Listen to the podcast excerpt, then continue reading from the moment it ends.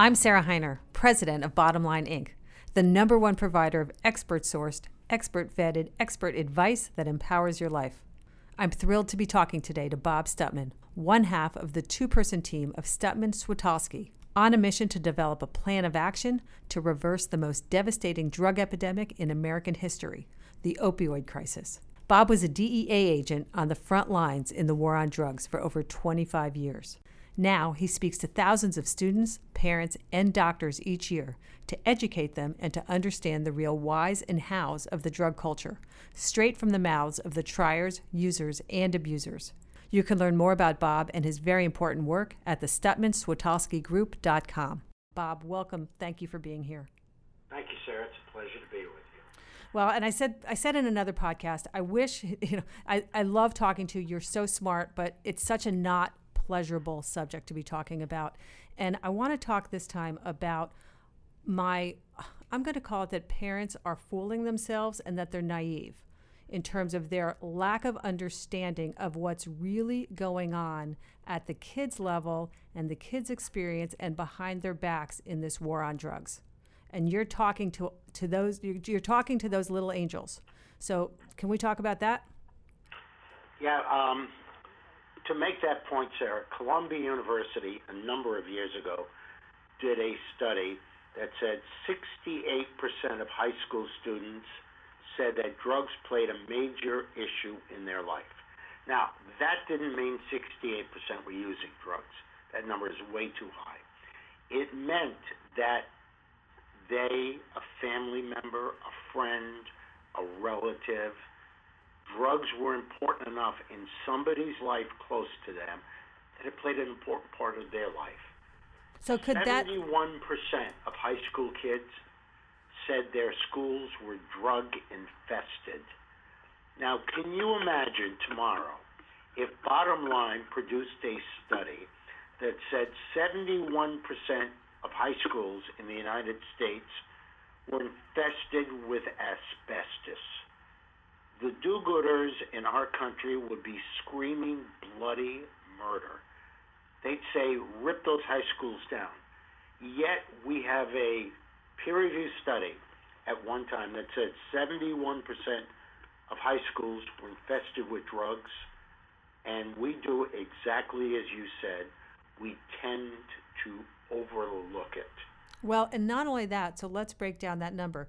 68%, as you said, drugs played a role in their lives. But it could be anything at home. It could be a parent on an antidepressant. It Absolutely. could be a parent on insulin.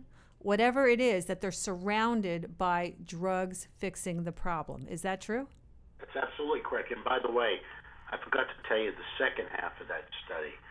68%, and 71% were the two numbers we just talked about. 22% of parents said that their kids knew anything about drugs. Because I don't think the parents realize it.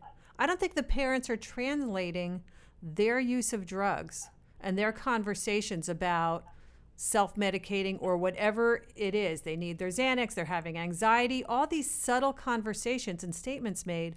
I don't think they translate that to the kid's perception and the kids connecting the dots between the two types of drug usage. And let us not leave out alcohol, please. Yes. Uh, what the kids see the parents with alcohol. But you're, you're absolutely right. Uh, Jody, who's my partner, uh, has her master's degree in early childhood behavior, and she will tell you that kids learn by modeling behavior, by what they see their parents do. A significant percentage of people who show up at an emergency room where the primary diagnosis is drug overdose and I'm talking about, I think the number is 40% or more are age six or below. Oh they see their parents right. taking a pill and feeling good. So when they have the chance to grab that pill, they take it and they can die from that pill. Um, and so we have a terrible problem with young kids showing up at HR uh, at ERs with overdoses simply because they they modeled after their parents' behavior. Uh, there's one thing I want to say right now, Sarah, and you, I, th- and the reason I want to say it, because at my age, if I don't say it when I think it, I don't say it. you need a pen Um, to write stuff down. You're right, exactly. There is a website that every one of the parents listening who have a preteen or teen, I want them to write this down. It is the Facebook for kids who do drugs. I don't I don't know how else to describe it. Every kid I know who is into drugs uses this website to tell them what to get, how to get it, how much to pay, how to use it, what they're using in Seattle, what they're using in New York, etc. It is called Erowid, E R O W I D, erowid.org. What does that stand for? I, I don't know what Erowid stands for. I, the only ones I know who use it are kids who are into drugs or drug researchers. Uh, Jody and I use it all the time. Like when we're going to a particular city to talk to kids and we want to find out what those kids are doing, all we do is go to Erowid and look. So I have a really Um, stupid question then. What should a parent do with that? Now that I know about that website, should I block it in my house? Should I check the computer, the network, you know, the, the log files to see if my kid is Yeah, going to that? Oh yeah, you said I was smart. You're smarter than me, because I was going to say, I would tell every parent in this room, in, in I'm sorry, on this show, to go to their kid's computer, check their history browser, and see if Erowid is in their history. If your kid went to Erowid, I will give you a pretty good prediction that your kid's using drugs.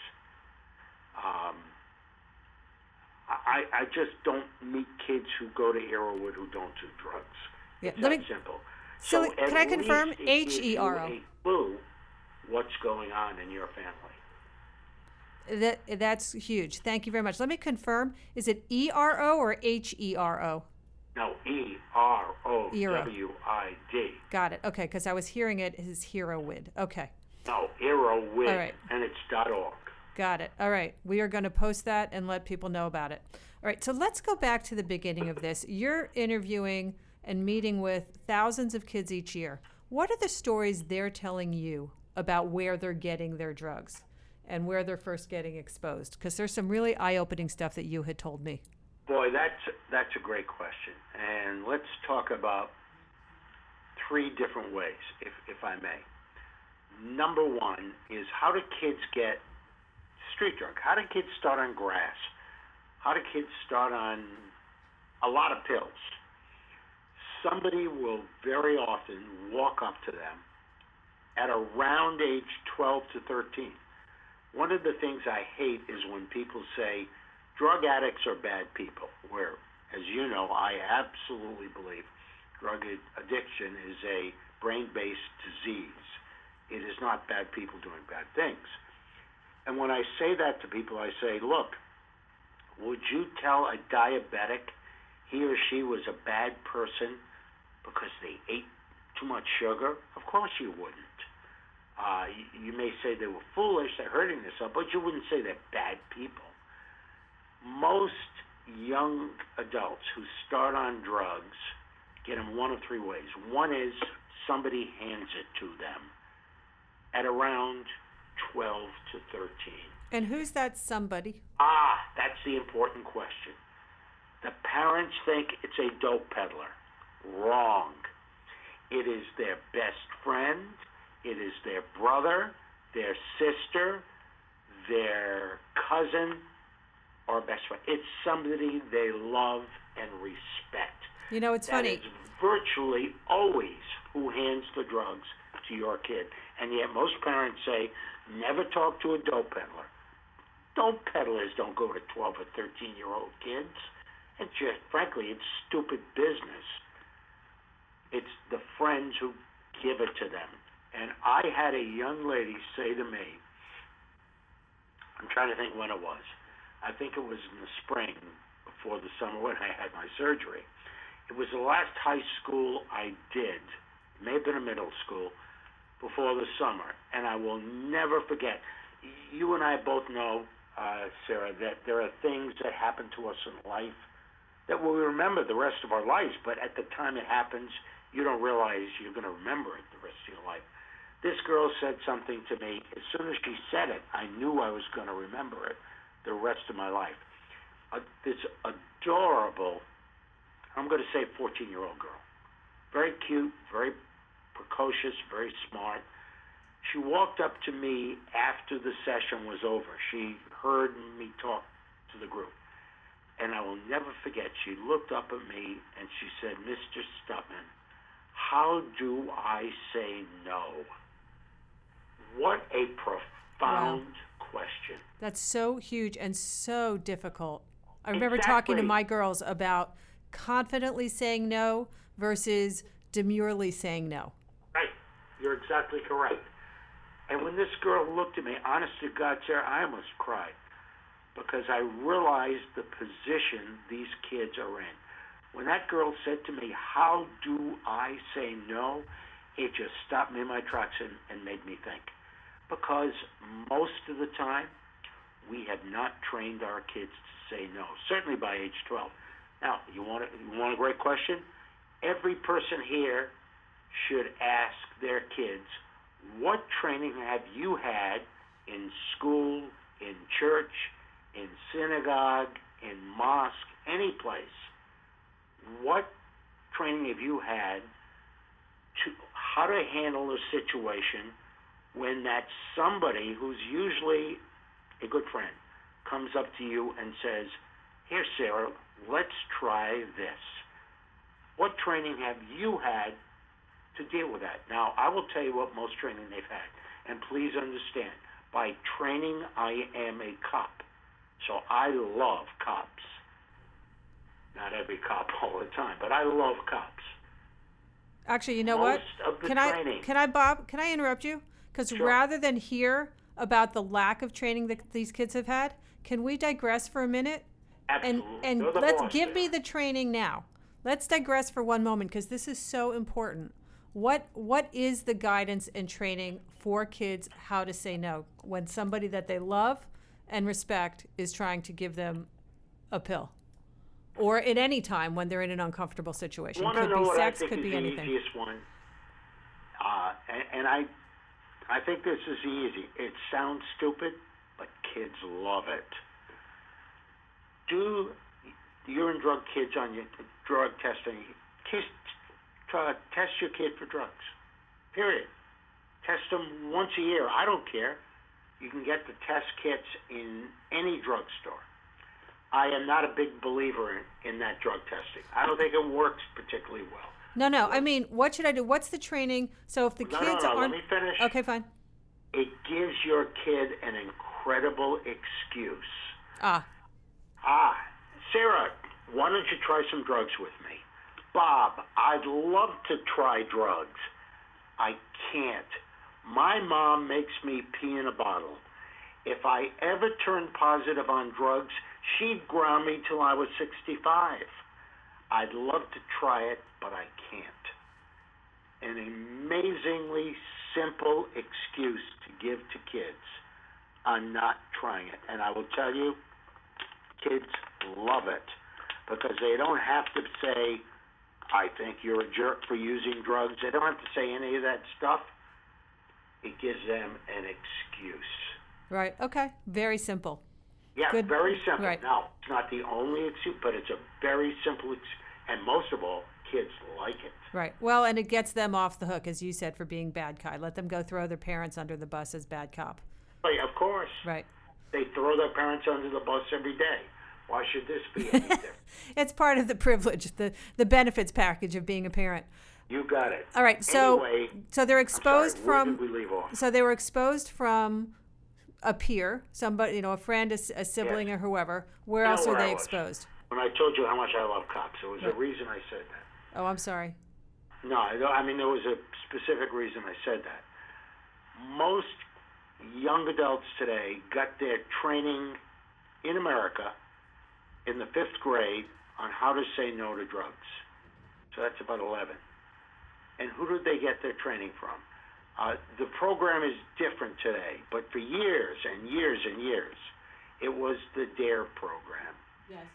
And the DARE program has been, the old DARE program, not the new one, mm-hmm. has been proven to be not only useless for teaching kids how to say no to drugs, in two of the five studies, I believe, it was proven to show kids who have been through the old DARE program are actually worse off than kids who have had no training at all. Well, if I recall correctly, did the DARE program give them a listing of what all the drugs were and what they did? They did a lot of things wrong. Which to me was because my kids came home, they were in the old DARE program. And then I'm going, you're giving a menu to these kids. Right? Here's the list of drugs. Here's what it does. Oh, I'm tired. I'll take something that speeds me up. Oh, I can't sleep. Like, like they were handing them the Yeah. temptation. It was the weirdest thing. Well, let's be clear, but that was the drug education program in the United States. Now, again, I want to be very clear, so I only get about a bunch of cops chasing me. The program is very different now.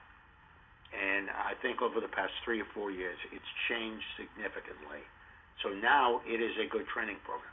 But the problem is, we've got maybe two generations of kids that went through the old one that was terrible. Are So- parents able to access the DARE program to get a similar amount of education and to understand what their kids are now going through? Sure, just uh, go online and you'll get a a, a, uh, a layout of what the DARE program is. Okay, so if they just Google Yeah, DARE. Google. Okay. Um, but again, I want to be clear. Today's DARE program is not the old DARE program. Um,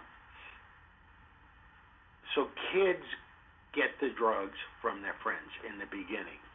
So what happens if they don't get the drugs from friends? One of the questions I always ask kids when I go to a high school is, what drugs are you using? Now remember, when I do a high school, Sarah, it's not with teachers first. I do part partly that. We do an hour with teachers and everyone. But then we have volunteer groups that come in to meet with me with no teachers, no administrators, nobody else. And Jody and I absolutely agree with the kids to two or three things. Number one, we will be absolutely honest with them. They can ask us any question they want. Number two, we do not judge anybody. The problem with us as adults is when we're talking to our kids, we tend to judge them, and kids pick that up very quickly, so they don't want to tell you a thing. Don't mind about drugs, about anything. Um, number three, we know more than they do, and I can prove that in about a minute. Uh, that I know more than they do, and in a way they can check and realize I do know more than they do. So we sit with these kids, and one of the things I ask them is, "What drugs are you using?" And we get dozens of kids that raise their hands to tell them. So I was in a school. I will not tell you the name of it. It was in the South, and I had been to that school three years before, I believe. And everybody in that school three years before was using methamphetamine. Now, everybody was using Vicodins. That was the drug of choice. But they do two entirely different things. So methamphetamine is Ritalin, right? That's exactly correct. They're two entirely different things. And but why they did- were all switched to Vicodin? And why did they change? Ah, so I said to them, first of all, where do you get this stuff? And the answers I got almost all the time, and I'm talking about different schools, different parts of the country, I almost always got these two two word answers. Uh, one was sports injury. I got hurt in sports. My doctor gave me Vicodin, and I took it, and he never, ever told me I could get addicted to this bleep. And I hear that constantly. Second thing I get, all of the time, and honest to God, Sarah, the first time I got this, it shocked me. Because I was probably as dumb as everybody thinking about this. I said, "Where did you where did you get this crap?" Wisdom teeth. Oh yeah. Honest to God, I I'm I'm being upfront with you. I just didn't think of that. I just had it in my house over the summer. there you go. They gave it to me. They didn't say anything about it, no warnings. And you want to know how much it cost? It cost less than $5. Yep, exactly. It costs nothing. There you go. Now, the sad part about this, now the American Dental Association, I think two or three months ago, came out with a major article that basically said stop giving Vicodin for pulling uh, wisdom teeth. The, the amazing part about it is that the, when you pull a wisdom tooth, uh, the kind of pain you get is inflammatory pain. The one kind of pain that opioids have virtually no effect on is inflammatory pain. So I have no clue why any dentist would give opioids for a wisdom tooth pull. And yet, those are the two reasons I get the most from kids. What was- do you, when did you start wisdom teeth or sports? All right, so but let me challenge you now though. So I horrifying. I got that. But my kid came home, she got her wisdom teeth out. She took them for a couple of days. And then and of course I was very conservative and she was conservative about using them. But wouldn't a parent know that you're done? So why would they then be able to continue with it? Sports injury, a little more complicated if you have a knee injury, a shoulder injury, or something like that.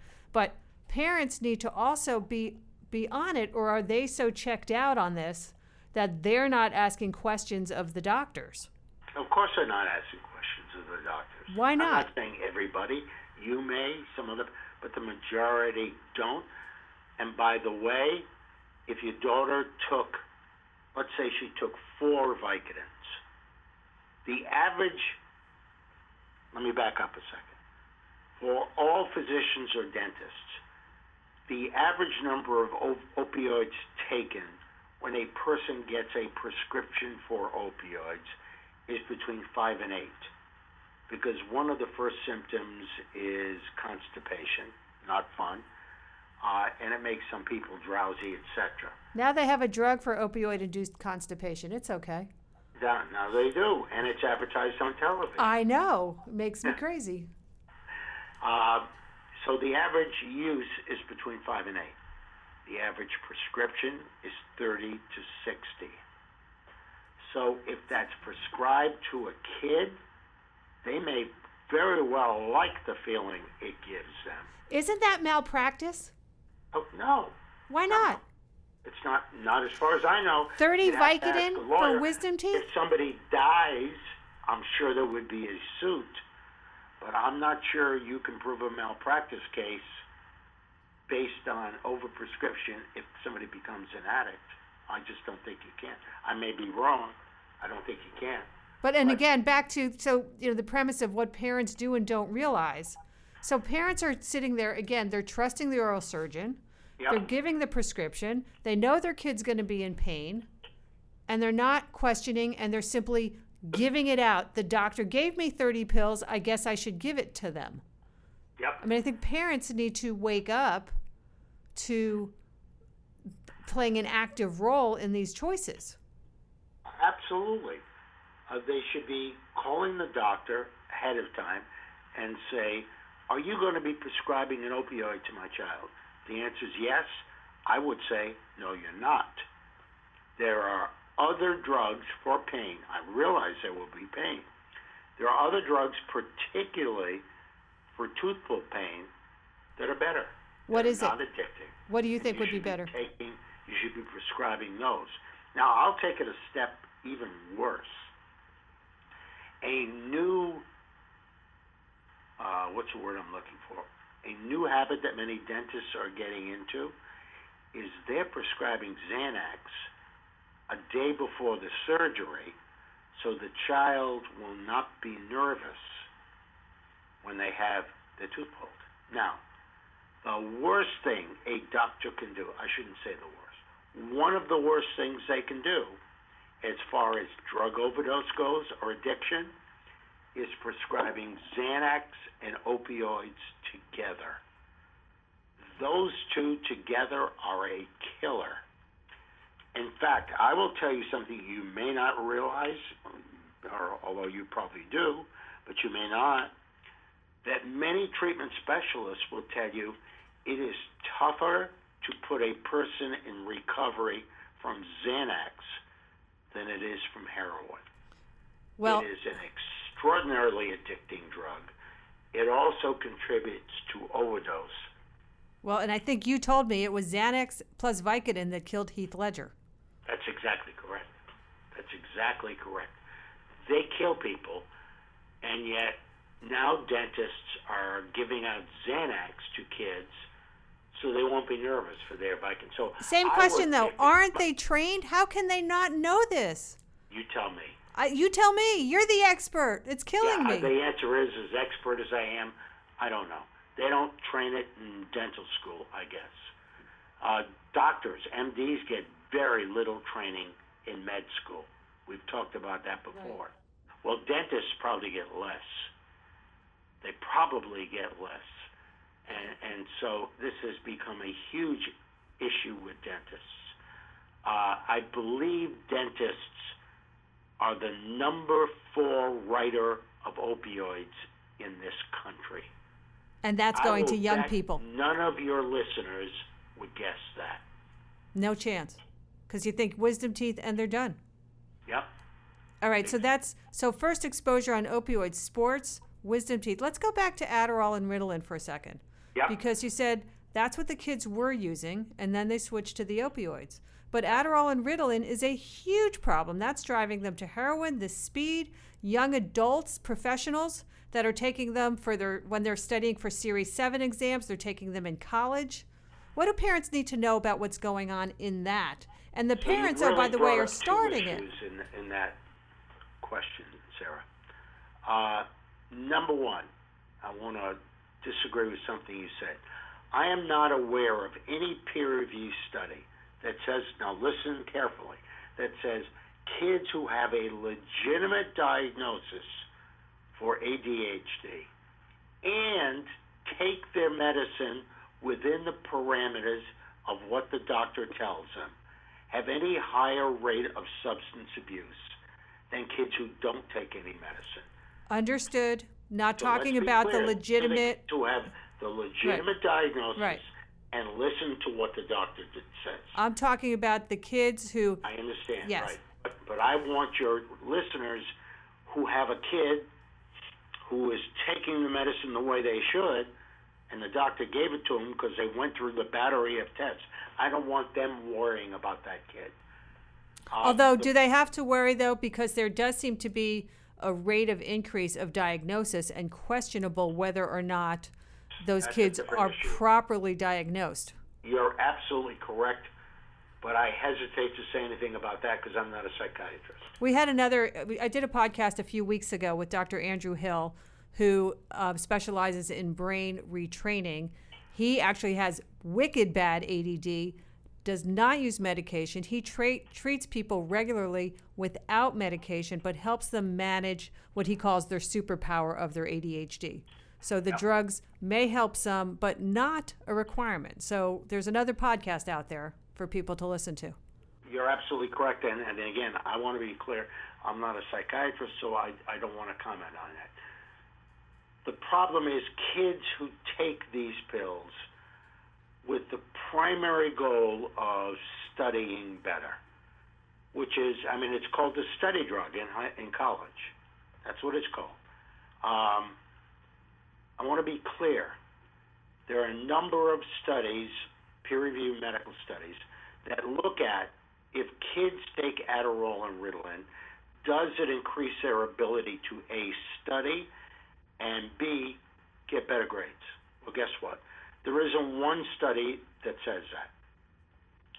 They say very clearly that kids who take a placebo, which is a non drug, baking soda, whatever, but in a form to look exactly like the drug you're supposed to be taking, kids who take the, a placebo get the exact same grades as kids who take uh, Adderall and Ritalin. So it doesn't help at all.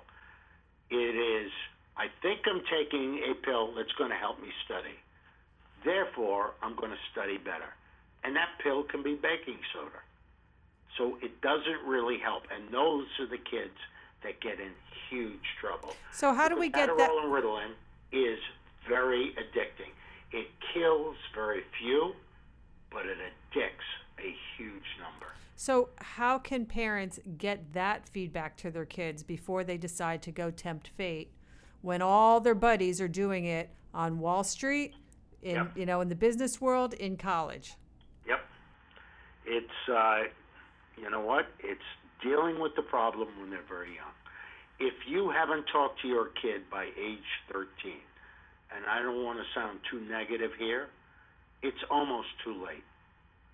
Remember, the first age of decision for alcohol is probably around 11, and for drugs, let's say it's 13 if we if, if they're going into this world completely uneducated, it may be too late. You've got to start young with kids.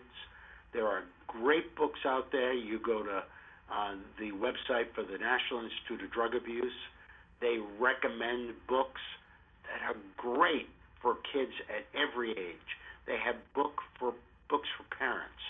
There is a book. It's a fairly old one. I love it. It's called How to Raise a Drug-Free Kid by a gentleman named Joe Califano. I didn't write it. I wish I did. Uh, that that's a great book. So there's ways to educate yourself, but you've got to realize this stuff is different. Uh, it is very different than any other drug I've seen. And I don't know if you want to talk about it now or in another podcast, but I think it is very important, Sarah, that we talk about the issue of why are these drugs, meaning opioids and benzodiazepines, different? What makes them different than the other drugs? Yeah, I think we'll do that in a different podcast, but I think that the thing to again be be reinforcing on is that these are not the drugs our kids are using now are not the classic street drugs. They're coming from the doctor's office, they're coming from the pharmaceutical companies. They are not the drugs you and I used. I didn't use drugs. I didn't like them. I already said. Maybe you do. editorially when I- Um, hey, one more question. What makes some kids more vulnerable to taking and trying drugs than others? Well, there is certainly a genetic issue. Um, there is a genetic alcohol and drug issue. Uh, if if you have the problem in your family, you're probably and it could be either alcohol or drugs. You are probably more likely if you use drugs or drink for that matter to develop the disease of alcoholism or addiction. They're basically the same disease Once they take them. once they take them. How about exactly. but are those So people are those kids also I more think parents make is keeping it a secret that Uncle Louis was a drunk. You've got to tell your kid. Sarah, if God forbid you had breast cancer in your family, you would tell your daughters. Oh, I've had conver- I've had conversations about my daughters about alcohol in the family Uh, as that's what well. I'm point, but you are Yes. very different than most. You most have parents. to. Most parents keep it a secret that they have alcoholism or addiction in their family. I deal with it all the time.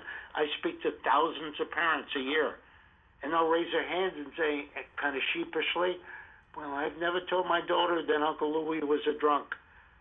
And I always ask them a question Would you have told them that if Aunt Minnie had breast cancer? Yes. Well, why the hell aren't you doing it with alcohol? You've got to tell your kids and say, that doesn't mean you're going to become an alcoholic or drug addict. But you have to be aware and pay Right, attention but to it But it. does Right. mean you've got a much better chance than your friends. Now, how about let's talk for a moment about parental attention, parental communication, because it's a clear, again, I'm talking about what parents aren't aware of with what's going on in their world. And you told me, So let me tell you what I think are the three best predictors. Now, this is me, Bob Stutman, so it's not in a peer reviewed journal, but it's based on, I hate to tell you this, 50 years in this world, okay? I, the three best predictors on whether or not your child will become an addict or an alcoholic. Number one, the age they first start. We talked about that in podcast number one, I think. The younger they are when they start, the more likely they are to become an addict or an alcoholic. That is a given. I don't know anybody that disagrees with that. Number two, there is a drug that predicts later drug addiction or alcohol abuse. It is not cannabis, it is tobacco. Kids who smoke, chew, dip, or vape have a higher rate of addiction and alcohol than kids who do not. It is a very good predictor. Number three, I think, is the most important. It is a number. The higher the number, the better for your kids. The highest the number can be is seven. What does the number stand for? Don't know. The number of times a week you have dinner with your kids. Family dinner? Mm-hmm. Yep. There are studies that show zero to two times versus three to five times a much higher rate of addiction and alcohol for zero to two times. Why? And I don't. This I, I never talk politics. I don't think what you talk about. I don't care what you think about is politics. But the most arch conservatives I know, and I know some very tough conservatives, will tell you, I hated Obama's politics, but he was an incredible family man. If you had an appointment with President Obama between six and eight, there was one hour built into that time that you sat and waited, and he went and had dinner with his wife and two girls. And Mrs. Obama said, and I think her first interview, I may be wrong, that every night at dinner they play a game called Roses and Thorns. And a rose is we each talk about the best thing that happened to us today, and a thorn is we each talk about the worst thing that happened to us today. And she said, if you give your kids a chance to talk to you and don't judge them and don't BS them, you'll be shocked what they would tell you. You've got to give your kids a chance. And you do not play priest, rabbi, or minister. You don't judge them. You bite your tongue and shut up and listen. Then you can bring up the issue at a different time. But Love you it. don't bring it up then. So agree. Can you tell one very quick story? And I think it's going to be super powerful to finish on. You told me about you had a, a talk to a, a, one of the students about why they did drugs, and it had to do with hugs. Yeah, I was actually going to get into that later, but I will tell you. We think kids use drugs to get stoned. That's why we did drugs. That's not why most of these kids do, certainly pharmaceutical drugs. Most kids do pharmaceutical drugs to assuage their emotions, to feel better. I learned that lesson and I've heard it, I've read it in a lot of the journals, but I really learned that lesson from a young man in a high school. I remember the high school, Burlington, Wisconsin. I was speaking to a young man who was a senior who was going to, I believe, an Ivy League school. Very bright young man. He told me he used OxyContin two or three times a week. And I said to him, What does it feel like when you use OxyContin? which is a very different question than where did you get it or why did you start. What does it feel like when you use OxyContin? And the young man gave me an answer to the day I die, I'll never forget. He looked at me and he said, It's like being held in my mother's arms. The strongest emotional bond in the world, in any culture. You know what happens, Sarah, when you hug your kid? To you and your kid. I can replicate that feeling with a pill from the medicine chest. And that's why kids generally use these drugs. Now, let me take one minute, I know we're running long, and add on a second piece to that. I had a young man that said to me within the past year, actually, it was a young lady. She said to me, tying into this issue, it's like assuaging your emotions. She said, The worst day of my life was when I got my fourth grade report card. And I said, Why? She said, Because I got all A's. And I said, So what's the issue? She said, My mom and dad would never let me get anything less than that. Mm. And they put huge pressure on me every day of my life, and I went to drugs to deal with that pressure. Uh, I know the parents pushing their kids Yep. to to go places that they just may or may not be comfortable going. Pushing them. It happens around here. Tutoring them beyond their natural abilities. There you go. And then the parents are shocked when they turn to drugs. Gee, what a shock. Exactly. All right. Well, those stories made me near tears last time you told them to me, and they did again. Bob Stutman, thank you so very much. Parents, you need to be aware there's a lot going on that you're not seeing and you're not knowing. So open your eyes, talk to your kids. Thank you, Bob. Thank you, Sarah. I'm talking to Robert Stutman, a 25 year veteran of the Drug Enforcement Administration, about the serious threat to society that exists as a result of the devastating drug epidemic that's overtaking America. This crisis is affecting people of all ages, genders, and social classes. But unlike drug problems of the past, this one is starting at the doctor's office and hospitals. Bob is on a mission to reverse this horrific killer. He's just one of the thousands of experts featured in our twice monthly newsletter, Bottom Line Personal, who provide their expert advice to guide readers into action in their own lives. In addition to Bob's wisdom regarding the dangers in our medicine cabinets, Bottom Line Personal is filled with actionable advice on all aspects of your life, including living a healthy life, traveling safer and cheaper, how to find the best insurance, retirement planning, smart tax strategies, and even travel to little known destinations. Bottom Line Personal has been helping people lead more informed and vibrant lives for over 40 years with our actionable and double fact checked advice. Subscribe today and get a free bonus book. Bottom Line's Best Bets, full of some of the greatest tips from our experts of all time. Just go to bottomlineinc.com forward slash BLP. That's bottomlineinc.com forward slash BLP.